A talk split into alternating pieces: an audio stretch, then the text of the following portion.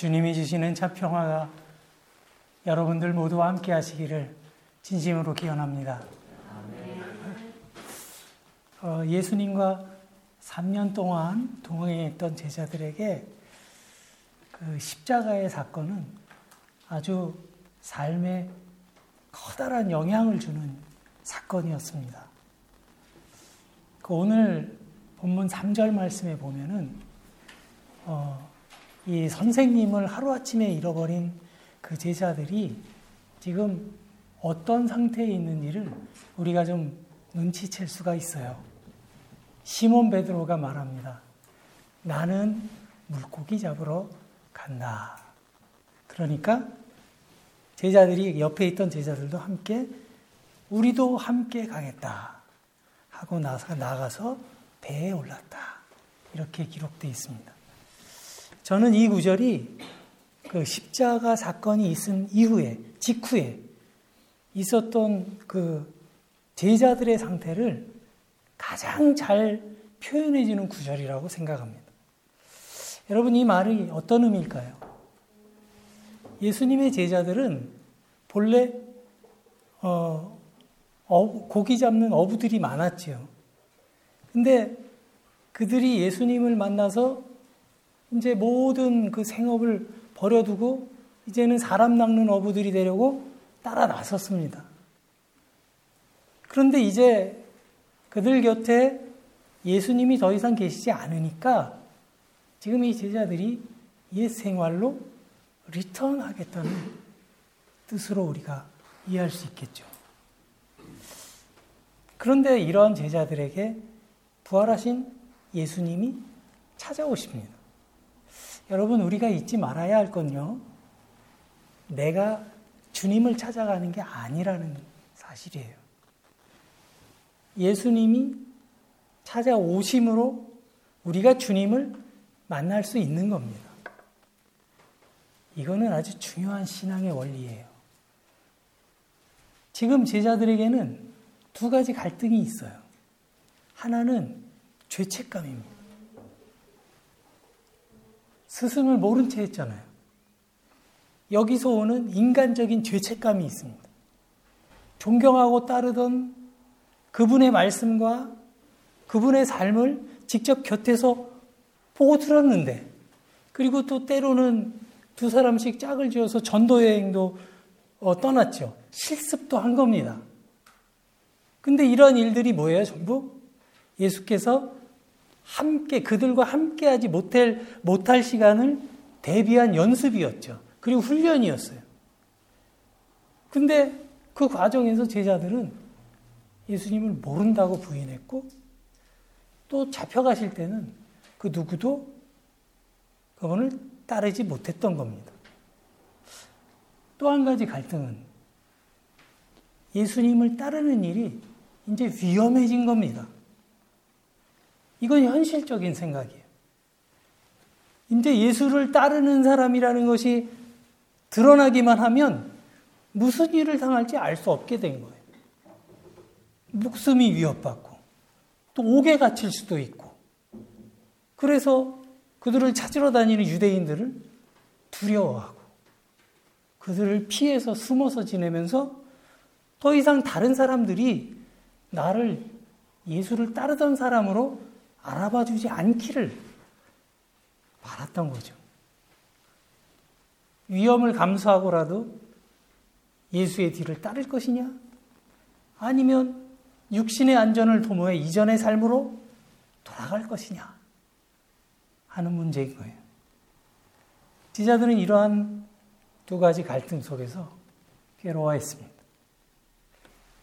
그런데 여러분, 이러한 인간적인 생각과 현실적인 생각은 우리들에게도 있죠. 우리들도 항상 보면 이와 비슷한 고민들을 하며 삽니다. 그런데 인간적이고 현실적인 생각을 하다 보면 교회 생활에서 얻어야 할 것이 무엇인지 분간이 잘 안 될 때가 있어요. 그래서 각 개개인의 신앙생활의 목적과 의미는 여기에서부터 이렇게 달라지는 경우가 많지요. 제자들이 고민하는 모습을 보시기 바랍니다. 베드로는 다른 제자들에게 이제 나는 물고기 잡으러 간다 하고 말합니다. 이 성경의 앞뒤 맥락을 살펴보면 분명히 베드로가 이전의 삶으로 돌아가겠다는 선언 같은 거예요. 예수님께서 십자가에 처형당하고 나니까 이 개바라고 불렸던 예수님이 네가 교회의 반석이 될 것이라고 이렇게 말씀하셨는데 그 반석이 지금 다시 옛날로 돌아가겠다는 그리고 베드로가 이렇게 말하니까 마치 옆에 있던 제자들도 기다렸다는 듯이 그 베드로를 따라 나섭니다. 저는 여기서 성경이 지금 기록하고 있지 않은 이 베드로의 고통스러운 심정을 한번 상상해 봤어요. 베드로는요, 여러분들도 잘 알고 계신 것처럼 예수님과 함께 지낼 때도요, 수많은 도전과 또 실패를 맛봤던 사람이지요. 근데 이제 예수님도 계시지 않고, 더군다나 예수님이 맡기고 가신 그 당부하신 일들을 감당하기에는 나는 너무 부족한 사람인 거예요. 그거를 발견하니까 또다시 실패하고 좌절하고 있는 겁니다. 여러분, 실패해 본 사람만이 실패의 쓰라림을 이해할 수 있어요. 그죠? 좌절과 실패를 모르고 살아온 사람들은 지금 이 베드로의 마음을 이해하기 어려울 거예요. 아무리 생각해도 난 자신이 없는 거예요. 아무리 생각해도 난 부족한 거예요. 주님이 부탁하신 그 일들을 감당하기에 나는 적당한 사람이 아니라는 생각이 듭니다. 그런데 그렇게 처절하게 실패하고 낙심에 빠진 제자들이 바다에 나가서 이제 그물을 던지는데 여러분 그런 힘없이 던지는 그물에 걸려줄 눈먼 고기가 있을까요? 제자들은 이 제자들이 던진 그 그물줄은 그물 그물질은 이 굵은 팔뚝과 막 힘이 넘치는 그런 남자들의 생동감 있는 그물질은 아니었을 거예요. 그래서 성경이 말합니다. 그 밤에 아무것도 잡지 못했다. 인생의 실패자가 된 것 같은 마음. 선생님을 배신했다는 양심의 찔림. 예수님을 팔아넘기고 자살한 저 유다와 다를 게 뭔가. 그러면서도 그 길이 두려워서 가지 못하는 그런 무력감. 그래서 피하고 피한 자리가 원래 있던 자리로 돌아왔으니 그 힘에 그 팔뚝에서 무슨 힘이 나겠으며 신명이 나겠냐 하는 말씀입니다. 그렇게 던진 그물질에 고기가 올라올 턱이 없죠. 그렇게 날이 새고 있었습니다. 제자들은 헛그물질을 하면서 어둠 속에서 자신들의 처지를 생각하며 눈물 흘렸을 거예요. 그런데 이렇게 온 밤을 허탈하게 보내고 있는 제자들에게 누군가 새벽 여명과 함께 다가오고 있습니다. 부활하신 주님이 이들을 찾아오신 거예요. 그런데 그 제자들은 물가에 서 계신 새벽 여명의 물가에 서 계신 그 주님을 몰라봤습니다. 근데 그분이 제자들을 향해서 이야기하시는 거예요. 너에게 물고기 있냐? 뭐 좀 잡았니? 이 얘기죠. 못 잡았습니다. 없습니다. 그물이 비었습니다. 그러면 그물을 배 오른편에 던져라. 그러면 얻을 것이다. 여러분 떠오르는 기억이 있죠? 예수님이 처음 제자들 만날 때 제자들이 예수님의 말씀을 따라서 그물질을 했을 때 물고기를 잡고 나서 다 버리고 쫓아가잖아요, 주님을. 그 장면을 연상시켜요. 제자들은 밤새도록 던졌던 그 허무한 그물질을 다시 한번 힘없이 물을 향해 던집니다. 그런데 이제는 아무런 동기 없이 던지는 게 아니라 뭔가 의지해서 던지고 있어요. 무엇을 의지하고 있습니까? 지금 제자들은 이제는 말씀을 의지해서 그물을 던지고 있어요. 힘이 없기는 마찬가지지만 이제는 최소한 말씀에 의지해서 던져볼 겁니다. 그런데 그렇게 던져진 그물에는 그들이 들어올릴 수 없을 만큼 많은 고기가 걸렸다. 성경이 그렇게 우리에게 전해지고 있습니다. 여러분, 좌절과 낙심의 자리는 제자들이 머물 끝자리가 아닙니다.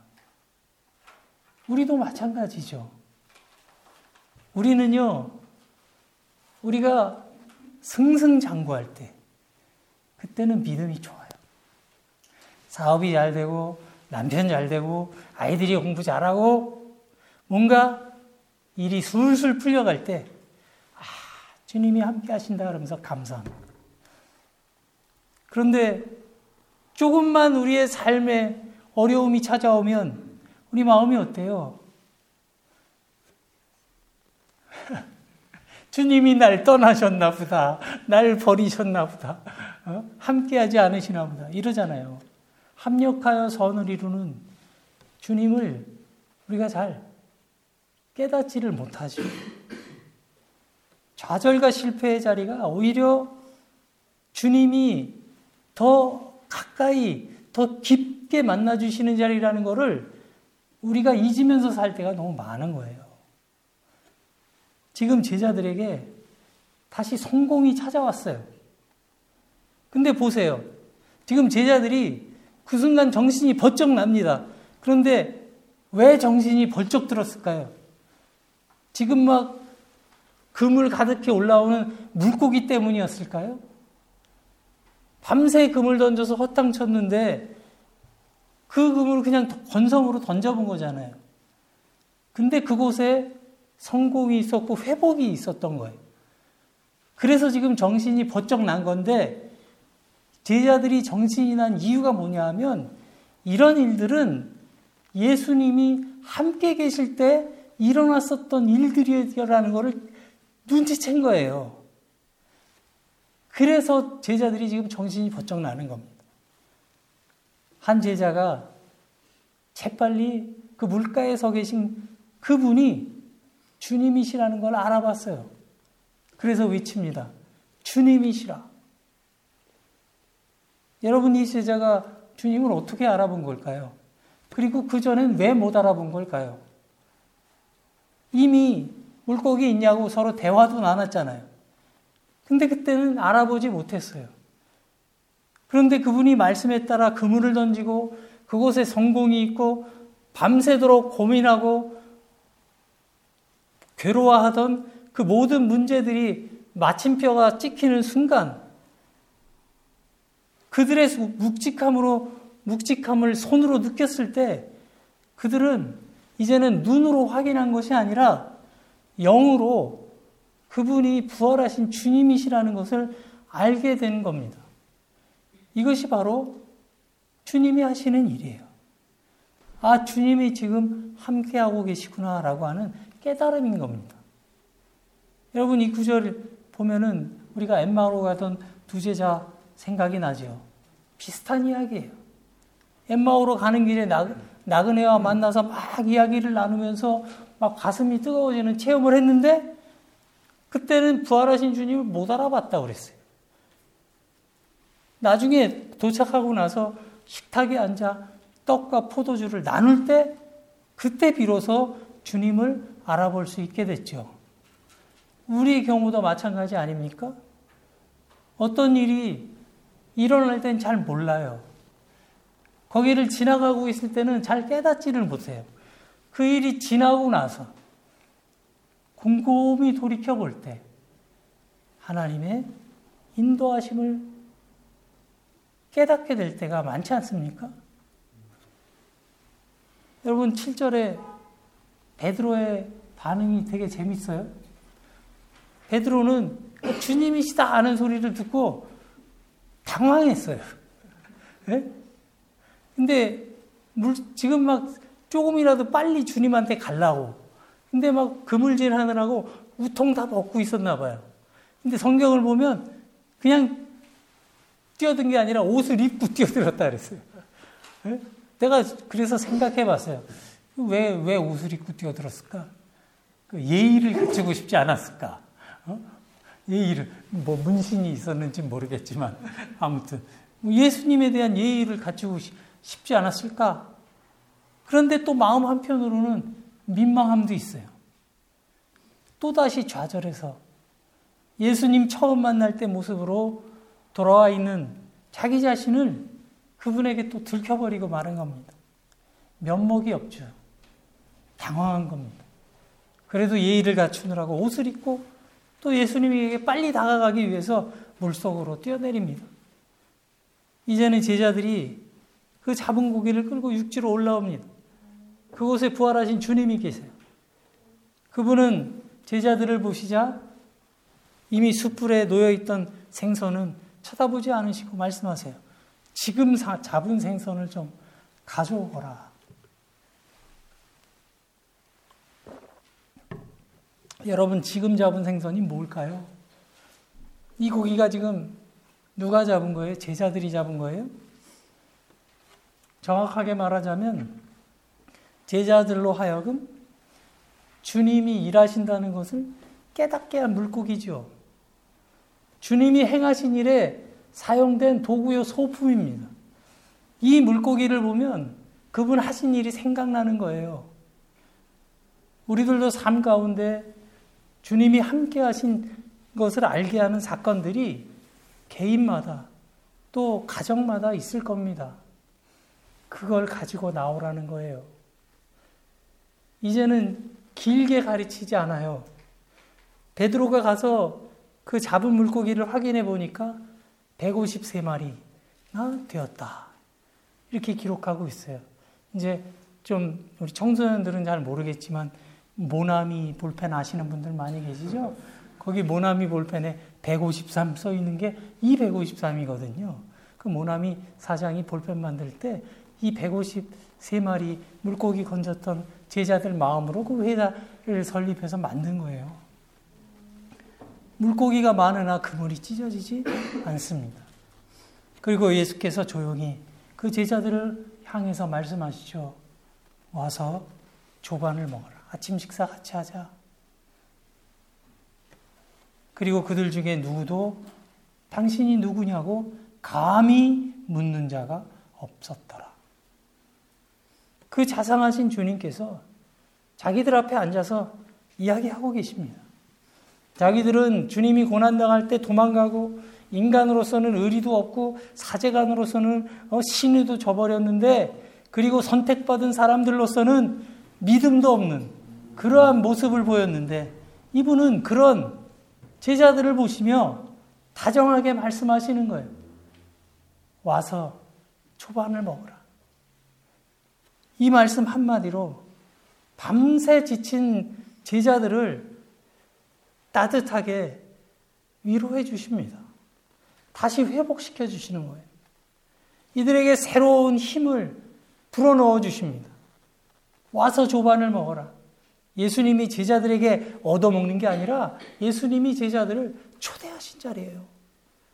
그리고 그 초대의 자리는 잃었던 신뢰가, 잃었던 믿음이, 잃었던 사랑이 다시 회복되는 자리인 겁니다. 여러분들은 어떠한 삶의 자리에서 부활하신 주님을 만나고 계십니까? 부활하신 주님을 내가 만났다 라고 하는 건 이런 의미일 겁니다. 우리가 힘겨워하고 지쳐있고 실패하고 좌절하고 또 낙심하고 절망해서 삶맛 잃은 사람들 아이고 살고 싶지 않네. 그게 나일 수도 있고 내 이웃일 수도 있어요. 그들을 말씀으로 따뜻하게 위로하시며 그 실패를 성공으로 절망을 희망으로 바꿔주셔서 다시 회복시켜 주시는 분이 부활하신 주님이라는 말씀입니다. 예수님께서 제자들과 물고기를 잡수시면서 이제 장황한 훈계나 앞으로 해야 될 일에 대해서 막 지시하시는 게 아니에요. 여러분 이 본문을 찬찬히 읽어보시면서 어떤 느낌이 드세요? 이 자리에 앞뒤 따지는 논리가 있어요? 예수님이 야 너희들 내가 어, 이렇게 가르쳤냐? 어? 이런 말씀 한마디도 없어요. 그럼 이 자리에 무엇이 있습니까? 주님의 사랑만 남아 있는 거예요. 그 사랑으로 제자들의 허물을 호들 덮어주시는 겁니다. 그러한 주님의 사랑을 여러분 깨닫고 느끼시는 여러분들 되시기 바랍니다. 그리고 아침 식사를 마친 후에 유명한 장면 나오죠. 예수님께서 베드로에게 세 번 같은 질문을 하세요. 그리고 그의 사명을 다시 한번 확인하십니다. 요한의 아들 시모나, 네가 나를 사랑하느냐? 이 예수님의 한마디는 정말 베드로의 심장을 찌르는 말이죠. 지금 주님은 이 말씀 한마디로 베드로의 교만을 추궁하고 있는 거예요. 이에 베드로가 이제는 예전 같지 않게 겸손하게 대답합니다. 내가 주를 사랑하는 줄 주님이 아십니다. 옛날에 어땠어요? 아, 내가 죽는 한이 있어도 내가 주님을 배신하지 않고 뭐 그날 날 밝기 전에 세 번이나 부인해 놓고 그런 게 막 앞에 스쳐 지나가는 거예요, 이제. 그러니까 예수님께서 베드로에게 말씀하시죠. 내 양을. 이것이 베드로에게 주신 사명이에요. 그리고 저와 여러분들에게도 맡기신 사명인 줄로 믿습니다. 내가 나를 사랑한다면 내 양을 먹여라. 내가 나를 사랑한다면 또다시 좌절해서 주저앉아 있지 말고 내가 내가 너에게 부탁한 사람들에게 생명의 양식을 먹여라. 그것이 너의 할 일이다. 이 말씀을 세 번이나 반복하시는 거예요. 여기서 우리는 성숙한 신앙인의 모습을 생각해 볼 수 있겠죠. 성숙한 신앙인은 겸손함과 신중함이 있어야 돼요. 감정과 혈기를 앞세우기 전에 하나님의 의를 먼저 생각할 줄 아는 사람이 성숙한 신앙인이에요. 내 생각을 하기 이전에 하나님의 나라를 먼저 한번 생각해 볼 수 있는 아는 사람이 성숙한 신앙인이죠. 하나님이라고 하는 존재를 내 상상력으로 만들어내는 것이 아니라 하나님을 참 하나님 되게 하는 것, 그것이 성숙한 신앙이에요. 여러분, 하나님을 하나님 되게 한다는 말이 무슨 뜻이에요? 이 말 굉장히 중요한 말입니다. 하나님의 존재 그대로를 받아들이라는 거예요. 내 마음대로 하나님 마음대로 생각하지 말고 하나님을 그 말씀 안에 있는 그 하나님을 우리가 그대로 받아들이게 되면요. 그 하나님 앞에서 우리의 부족함이 드러날 수밖에 없기 때문에 겸손해질 수밖에 없는 거예요. 주님 앞에서 이 베드로처럼 마치 빛 앞에 선 어둠처럼 성숙한 모습으로 드러나게 됩니다. 오늘 우리의 모습을 돌아봅니다.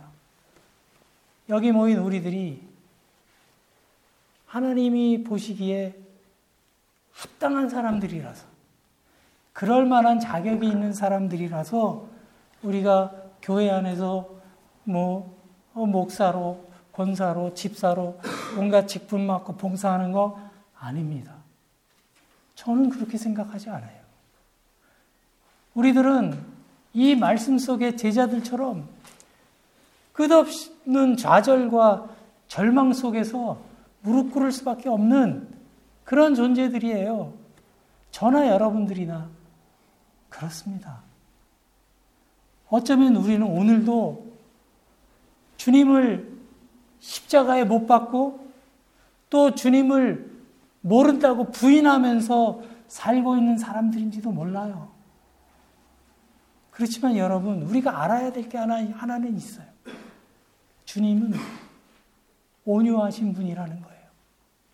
인내하고 용서하시는 하나님이라는 거예요. 그 주님의 성품을 우리도 닮아가야 되지 않겠습니까? 그리고 무너진 우리의 마음과 그 믿음을 회복시켜 주시는 분이 주님을 만나게 될 때 우리의 삶 안에도 이 제자들이 경험했던 것처럼 153마리의 물고기를 끌어올리는 그런 역사가 나타나게 될 줄로 믿습니다. 좌절의 자리, 절망의 자리, 회의의 자리, 번민의 자리, 고통스러운 자학의 자리가 모든 것이 한순간 기쁨과 설레임의 자리로 바뀌게 되는 거예요. 이것이 믿음의 자리를 자녀라는 우리들이 누릴 수 있는 부활의 승리라고 저는 그렇게 믿습니다. 그리고 네가 나를 사랑하느냐? 그렇다면 내 양을 먹여라. 말씀하신 것처럼 이웃을 섬기고 형제를 사랑하는 것이 그분이 원하시는 일이라는 사실을 우리가 깨달을 수 있게 되는 겁니다. 진심으로. 예수님의 이 넉넉한 사랑과 은혜를 기억하시고 부활하신 주님을 만나서 날마다 회복되어 가는 역사를 체험하시는 저와 여러분들이 되시기를 주님의 이름으로 간절히 기원합니다.